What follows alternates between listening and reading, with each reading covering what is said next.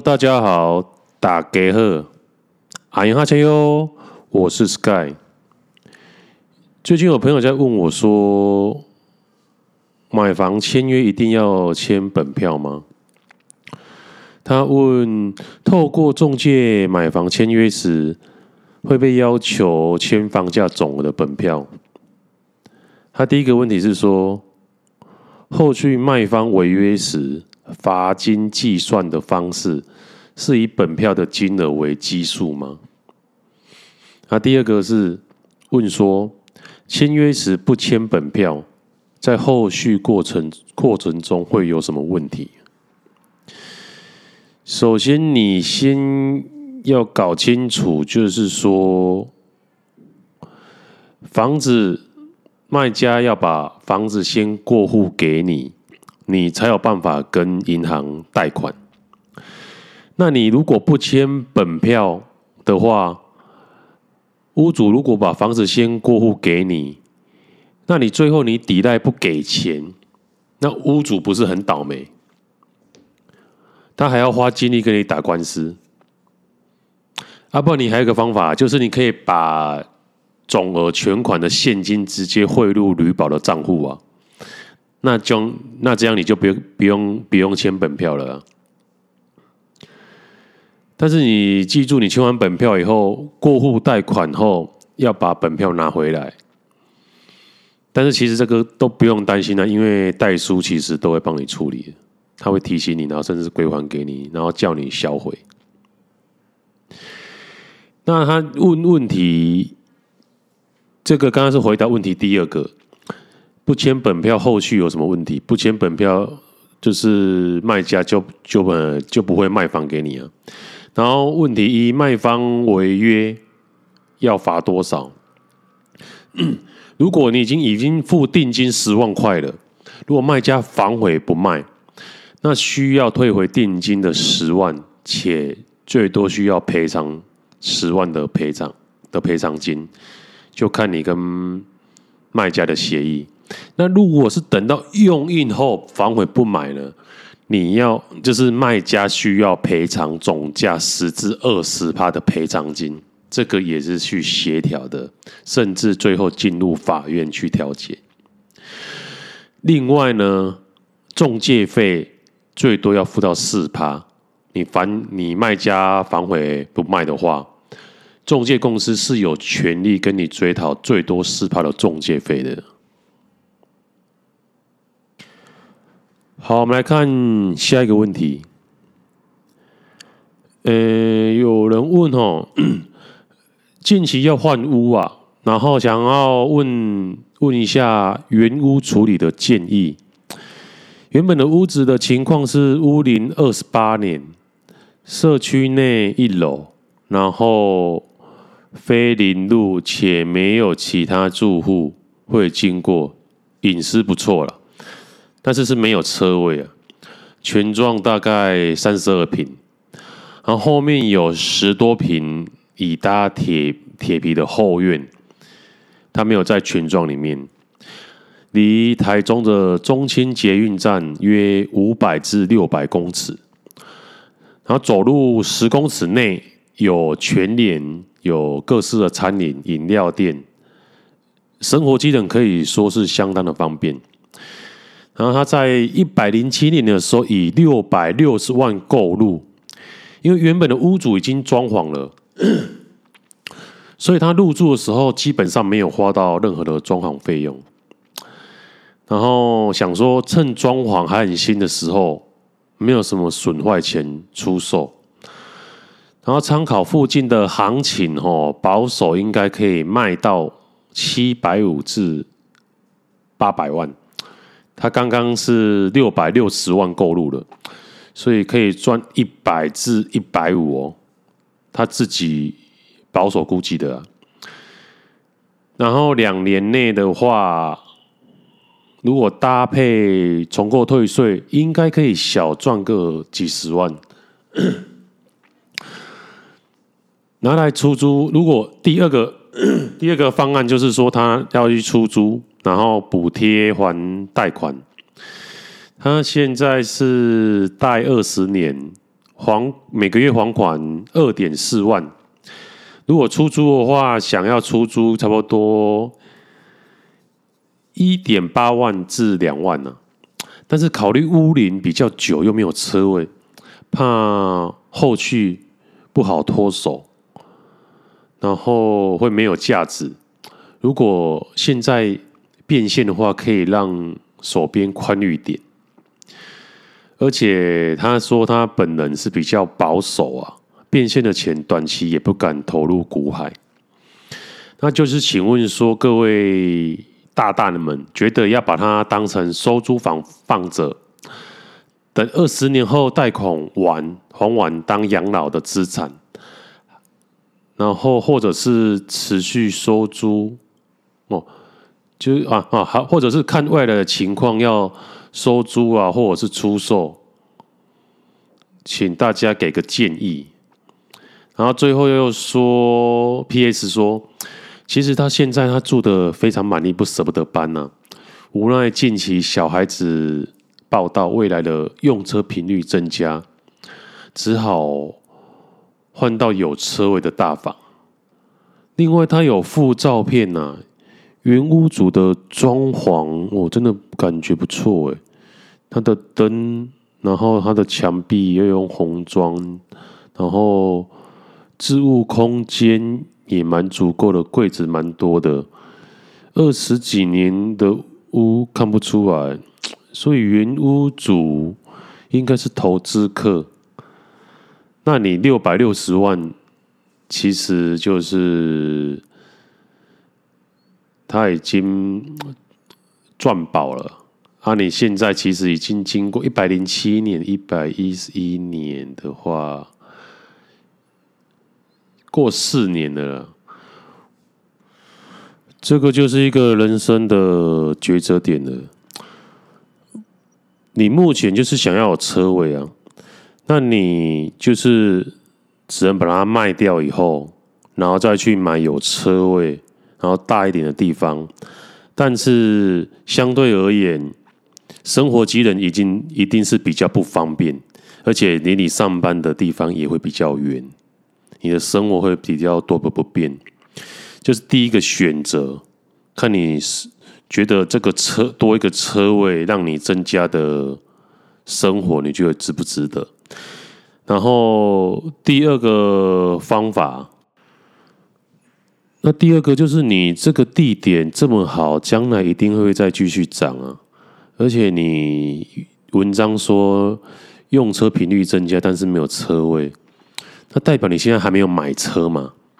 那我是建议你不要买车啊！你用车频率增加，你可以叫车啊，或者是出远门的是用租的啊。其实那个算下来都比你买一台车都还要便宜，一台车落地就是十几二十万的折价了。不要以为说买一台车很爽，但是那个真的是消耗品。然后还有第三个很大胆的想法，就是你过过过个差不多两年至五五诶五年，这先忍耐一下，因为这个地方一定会继续涨，涨完以后你再卖掉，然后你再去用租的，租租一个有车位又比较大的地方，又比较市中心的，差不多每个月可能三万多，但是住得很舒服，然后再把剩余的钱。你卖掉，一定要剩余的钱，你可以去买车子，买车子完还有剩下的，一定还有剩下嘛？你再去买一间比较旧的两房出租，因为你不敢买股票嘛，你就只好买房子，然后帮你赚租金的钱。运气好一点的话，还会赚到增值。以上三种方法就给你参考一下。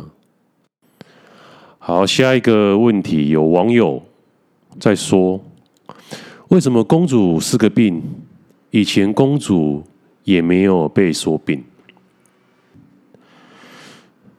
然后他说，公主就是公主，现在社会是不是公主就看别人想不想把你当公主？如果想就是，不想就不是。为什么有病不病的问题？公主可能服侍不是很正常吗？以前清朝的公主有丫鬟也是花钱的，现在的公主给人服侍是花美貌，感觉感觉也没有什么问题。究竟要不要服侍，也是遵照个人的意志，没有强迫。有工具人要服侍，他开心，公主也开心，有何不可呢？然后根据他的观察是说，目前的所谓的公主病，大都是发生在一般的百姓人家的女生，不觉得是所谓的病，而是女生方面夺取资源的一种手段。它的特征有第一个就是女权至上，这一点就不用我们讲了。第二个是理性主义，一切都是为了。呃，一切用金钱为衡量男方的绩效。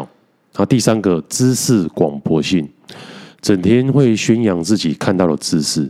第四个，正向文化，什么事情都很正向，所以旁边的人问题不是问题，因为不是发生在自己的身上。再来，行为方面，会利用人的心理夺取更多的资源。当没有头发的时候，或者是对方不再付出的时候，他就会像张泰山的头发一样，哦，这个是指一去不回了。然后待人处事方面，常常在夺取资源后，就会傲视一切，开始嫌东嫌西旁边的人，觉得身份就会 up up。但就真实性来说，有公主病的女孩没有决定权。经济是不自主的，所以才会用本能的想尽办法去想要支配一切。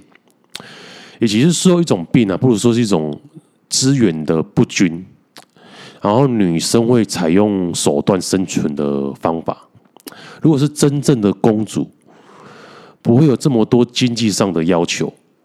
老娘自己就比男人有钱了。当然，相相似的特征在男生身上也是可以找到啊。就是一天，就是有一堆哦，整天有抱负的，然后当老板，然后到处有抱负想想当老板啊，然后到处找金主出钱开公司的那种。这个看不看不懂他在他在讲什么？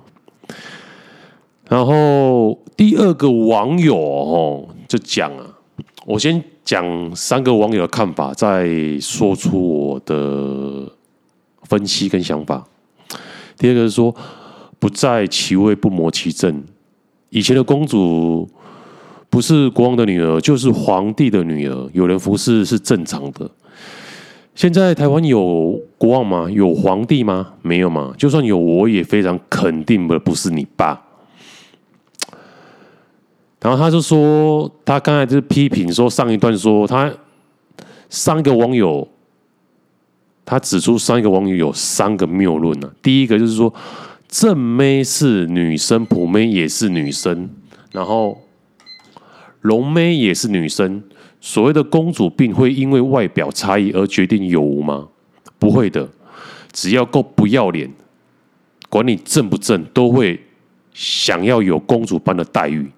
第二个，的确，如果两个人讲好，旁人无从自主。这个叫自作吗？哎，但最麻烦的是，自以为是幻想自己是公主，然后就误以为每个人接近他人都得服侍他。他就举了一个例子啊，就好像你开学第一天，旁边有个男同学叫你过来哈棒，原因就是林北长得帅，愿意让你服侍是你的荣幸。就这样的人，你会不会觉得他有病呢？然后第三个，他提出是有。双重标准，所有坊坊间流传的叫女生怎样怎样的，一样一律都叫打压女性的沙文主义。但是很多女性自己却很爱呼吁男生要怎样怎样的，自己都不喜欢活在框架内，却一直要鼓吹男性要活在女生给的框架里，鼓励当男生的要请女友吃饭，要送女友包包，才是爱女友的表现。但听到当女生的要给男友摸奶，要要给男友插洞，就会全力反抗，甚至出言怒骂。一边是保护女生的性自主，一边又却又侵害男生的财产自主，喜欢看不起妓女，认为。啊哦，看不起妓女，认为妓女为了钱出卖自己的肉体是下贱的行为，但是自己花女花男生的钱之后，却推三阻四的理由一堆。在我看来，这有比妓女高尚吗？没有，拿钱不办事比妓女还下贱。如果这都不是病，什么才是病呢？谢谢大家，这是第二个网友的。然后第三个网友提出来的论证，我觉得比较相似。我等一下要说的看法。好，第三网友讲说，要有公主并且，就是要有人养。养公主的不是女生的爸妈，就是养公主的工具人。女生爸妈喜欢养公主，这是他们的自由。工具人喜欢养公主，这也是他们的自由。问题是，这些人爱怎么养公主，关下面屁事。女生希望有人把自己当公主养，也要有人愿意把对方当公主养啊。有本事，乡民也可以来一个王子病啊。出门有人有车在，吃饭有人帮忙喂，每天找十个八个一奶正妹来服务。开这种条件，只要有人买单，本五六一样，充分的支持。比较奇怪就是说，女生如果很公主，你自己养不起，就不要去养了嘛。为什么一定要先养了，然后才发现自己很鲁，养不动，然后最后弃养，顺便骂公主都有啊，女生都有公主病。因为事实上，很多女生还是没有公主病的。为什么一开始不找这些女生追呢？说到底，就是有公主病的女生开销大，所以门槛低嘛。什么意思？开销大，门槛低哦，所以不自量力的想要试上试试看。既然试了，就要认赔，好聚好散，何必再来哭哭彰显自己没有眼光呢？只能说青菜萝卜各有所好。女生有公主病，就代表有男生喜欢这一位，不喜欢这一位就找勤俭淳朴的女生来追，不就好吗？有这么困难吗？好，就如同我刚刚讲的，这是以上是三个网友的回复，但是我比较赞同第三个的讲法，因为前两个都带偏激的。我就问一句啊，现在有哪个女生或多或少是没有公主病的？不是被爸妈宠出来的，就是被舔狗们养出来的。因为女生的优势年龄在十六十六岁到四十岁，但是有人说更短了，可能。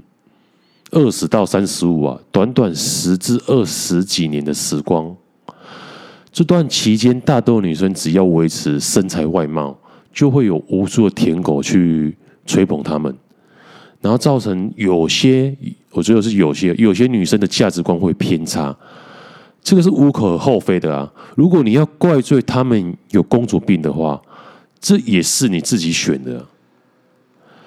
但是如果你是个比他更有价值的男生，你会觉得他那他会觉得你跟其他的舔狗是不一样的。你敢于指正他，然后跟他说这样的行为你不喜欢，而且因为你有选择，你就不怕失去他。这才是男人在这个世界上的价值。但是如果你遇到比你更高价值的女生的话，你驾驭不了她，无法忍受她的行为，我劝你还是早早离开，而不是要贪图她的美貌身材而隐忍。但是因为终究你还是会受不了的，就像是有一个广告嘛，我记得是说，你终究要开欧洲车，那为什么不一开始就开呢？同理可证啊。你终究要离开这个婊子，为什么要尝尽人生苦果后，你才肯伤痕累累的离开呢？以上是我的见解。好，我们再来看一下下一个网友的问题，就是要问预售屋盖很久还适用于重购退税吗？这位网友就说：“小弟目前有。”自用的住宅是大楼，但是感觉到小孩子长大了空间会不足，加上去年的房价涨幅惊人，因此在去年的年终的时候，率先的入手一个比较另一套比较大的预售屋。新购的预售比较大，然后他说优点是盖很久啊，估计要在二零二五年交屋，所以缴款会比较轻松。然后就想问说，这样当然那个时候新房子交屋后再卖到旧房子，这样适用于重购退税吗？因为金杰似乎买屋、买新屋、卖屋、卖旧屋间隔超过两年了。但是我的确是有换屋的需求啊，谢谢。那回答一下这个网友，现在根据我们这个现行的法规哦，我们伟大的政府哦，我们这边要先吹捧一下哦，就是为了减轻一般民众换屋时候的负担，民众在换屋的时候，无论是先买后卖或先卖后买哦。在房地合一税跟土增税的部分都可以享有重购退税，但是前提是要符合特定的条件才可以适用。其中一个条件就是设计，因为预售屋因为房子还没有盖好，然后土地也还不是购买人持有的，自然它是没有办法设计的，因此不适用于重购退税。所以这个网友的问题。就是等预售屋交屋后，然后涉及进去以后，再把旧的房子卖掉，这样就可以符合重购退税的条件了。然后这边再提醒大家，重购退税主要是有三个要件呐。第一个要件就是说，出售旧房地跟新跟重购新房地的时间要在两年以内。然后第二个条件是需要个人配偶。或者是未成年的子女，在新旧的房子都有办理户籍登记，并且居住。之前有个案例，就是因为设籍是自己的父亲，结果就没有办法退税了，因为他不是个人，也不是配偶，更不是他的未成年子女。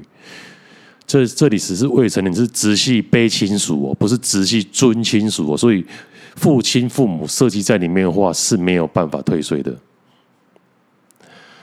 然后第三个要件就是说，旧的房子要在出售前一年没有出租、没有营业的时的，或者是供执行业务使用，才可以适用。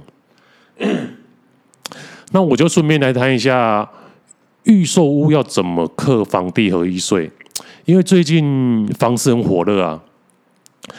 政府在虽然在一百零五年的时候有推出房地合一税，但是那个是房地合一税的一点零，没有规范到预售屋的交易，导致大量的投资客都把目标转向于购买预售屋，然后最后红单的交易很猖獗，最后政府在去年的七月就推出了房地合一二点零，就把预售屋的交易纳入了课税范围。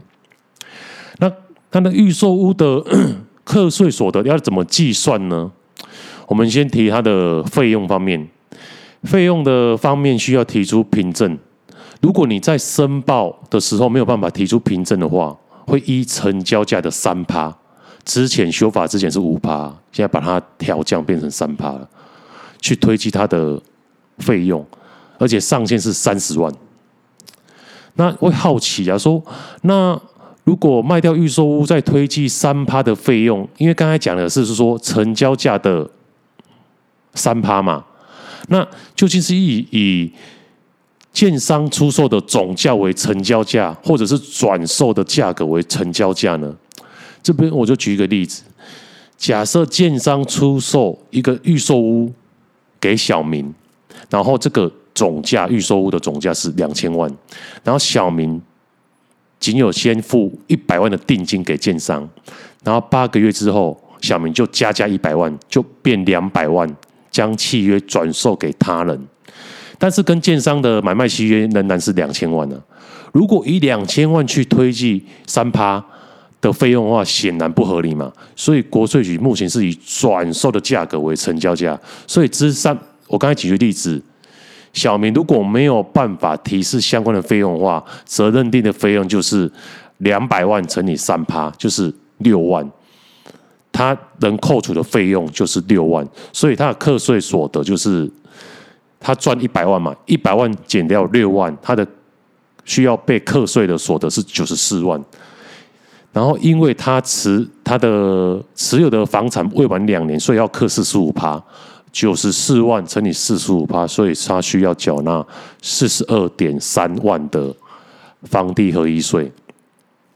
啊，如果当然，如果小明有保存相关的费用证明，如果中介费啊、广告费啊、发票收据的金额如果超过六万块的话，啊，当然是用超过，就是用他有保存的比较划算呢、那当然了，有些人没有，不是在预售屋的时候卖啊，是在预售屋已经转、已经盖好了，变成成屋的时候再卖。那持有期间怎么算呢？他、怎么课税呢？那我举个例子好了，好，也是小明嘛。小明他在一百零六年的一月跟建商买预售屋，总价是五千万。然后这个建案到一百零八年的十一月完工，并在当年的十二月交屋，移是移转所有权了、啊。然后后来房市大涨，小明在一百一十一年的二月以六千万把房子出售，并办理移转登记。然后小明申报房地合一税的时候，以为误以为啦，房子的持有期间是从购买预售屋起算，然后就以持有超过五年。五年，现在房地合一税持有超过五年是二十趴嘛？去计算，去自己去申报，因为房地合一税是自己去申报的，然后申报完是缴纳了一百九十五万，结果后来被国税局调查，发现小明的持有期间计算错误了，因为不动产已是以登记为要件，预售屋转为成屋的时候，持有期间应该是在房子新建完成后，然后所有权去登记日起算。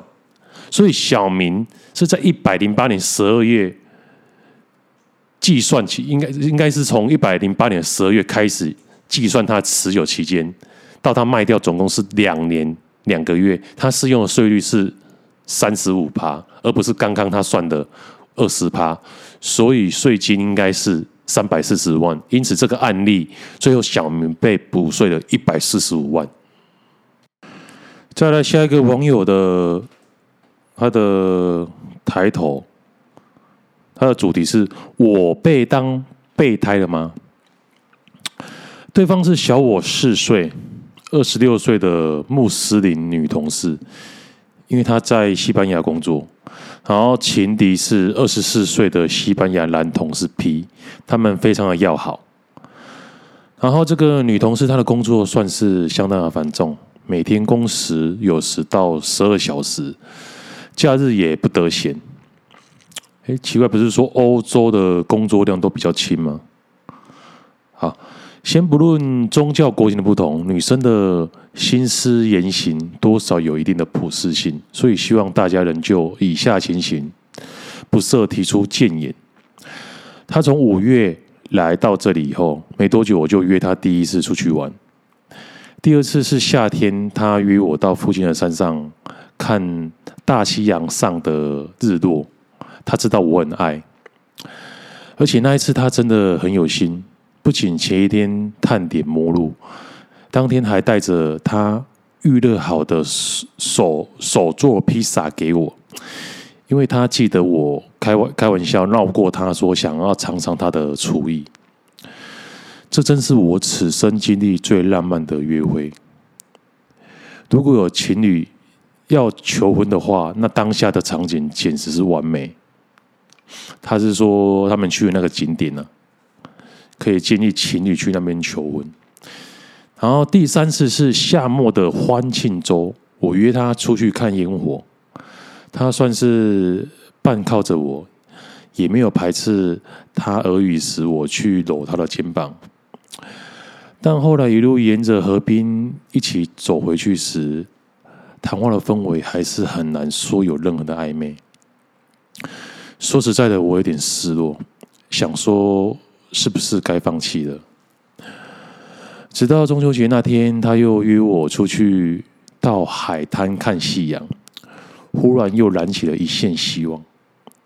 我全程都很晕，但不对不对劲的是，他一直连着和 P 的对话框，然后随手随手拍的照都要分享给他，每两分钟就要看一下他有没有回讯息，搞得我原本的好心情变得很复杂。虽然我们说笑时间还是居多，但是我在想，他进门他们既然这么热络，又何必把我约出来呢？然后在那边聊，感觉真的是有点差。虽然这不是第一次的，五月我们第一次出来时就是这样的，但只是没有这么夸张。他们当时也才认识几周而已，就是有朋友提及有一个可能性啊，就是他他们还没有谱，然后那个女生想要利用我来刺激那个男生 P。但是我是很难相信的，没有恋爱经验的他是这么会这么如此的有心机。但这还是，但这还不是最夸张的。上周六他很伤心，原本说好要一起去的二手市集他去不成了，我就顺去看看，顺便有没有他之前说的冲浪服。后来我直说很担心他。他忽然打给我，叫我别担心，尽管他很伤心。结果没多久，他传了个他泪眼汪汪的自拍照，说他没事。问号，然后就关机失联了。当晚他连 call 我，希望我陪他到附近的超市采买。结果没想到，他也约约约了 P，那另外男生 P 嘛，P 还远道走了。我们是事先都不知道会彼此出现，就是有点小惊讶。想说这到底是哪招啊？后来就是没有，就后来就是两个没有要采买的人陪着小公主在超市里团团转。他心里 OS 是想说：“小姐啊，我知道你心情不好，但是一趟一趟采买真的有必要让两个人来陪吗？如果说 P 或者是我是备胎的话，一般也不会让鱼儿们相见一起行动吧。”这真的是迷之操作，我很难说他是不是有什么心眼。毕竟平时他也真的很关心我。前天我感冒难受，请病假，他还打给我，要我吃药，然后说一串怎么吃、怎么休养，真的很乱。但同时我很困惑，他到底喜欢的是谁？各种的操作到底是怎样？希望大家能帮我解惑。嗯，我看完了，我觉得他对于你们两个其实都没有很喜欢，所以你就顺其自然，不要想太多。一般而言，男女之间哦，如果出去个三四次还没有结果的话，那更别提说在一起了。因为吸引力这个东西是很神奇的，如果彼此之间没有互相吸引。互相有好感的话，就更就更不可能推进一步。男女有关系是要讲求天时地利人和的。我建议你还是找下一个目标，把他当成一般的朋友就好了，别花太多的心思在他身上。毕竟人生还有更重要的事情是等着你需要去追寻的。好，今天我们就回答到这边。This is Sky. See you next time.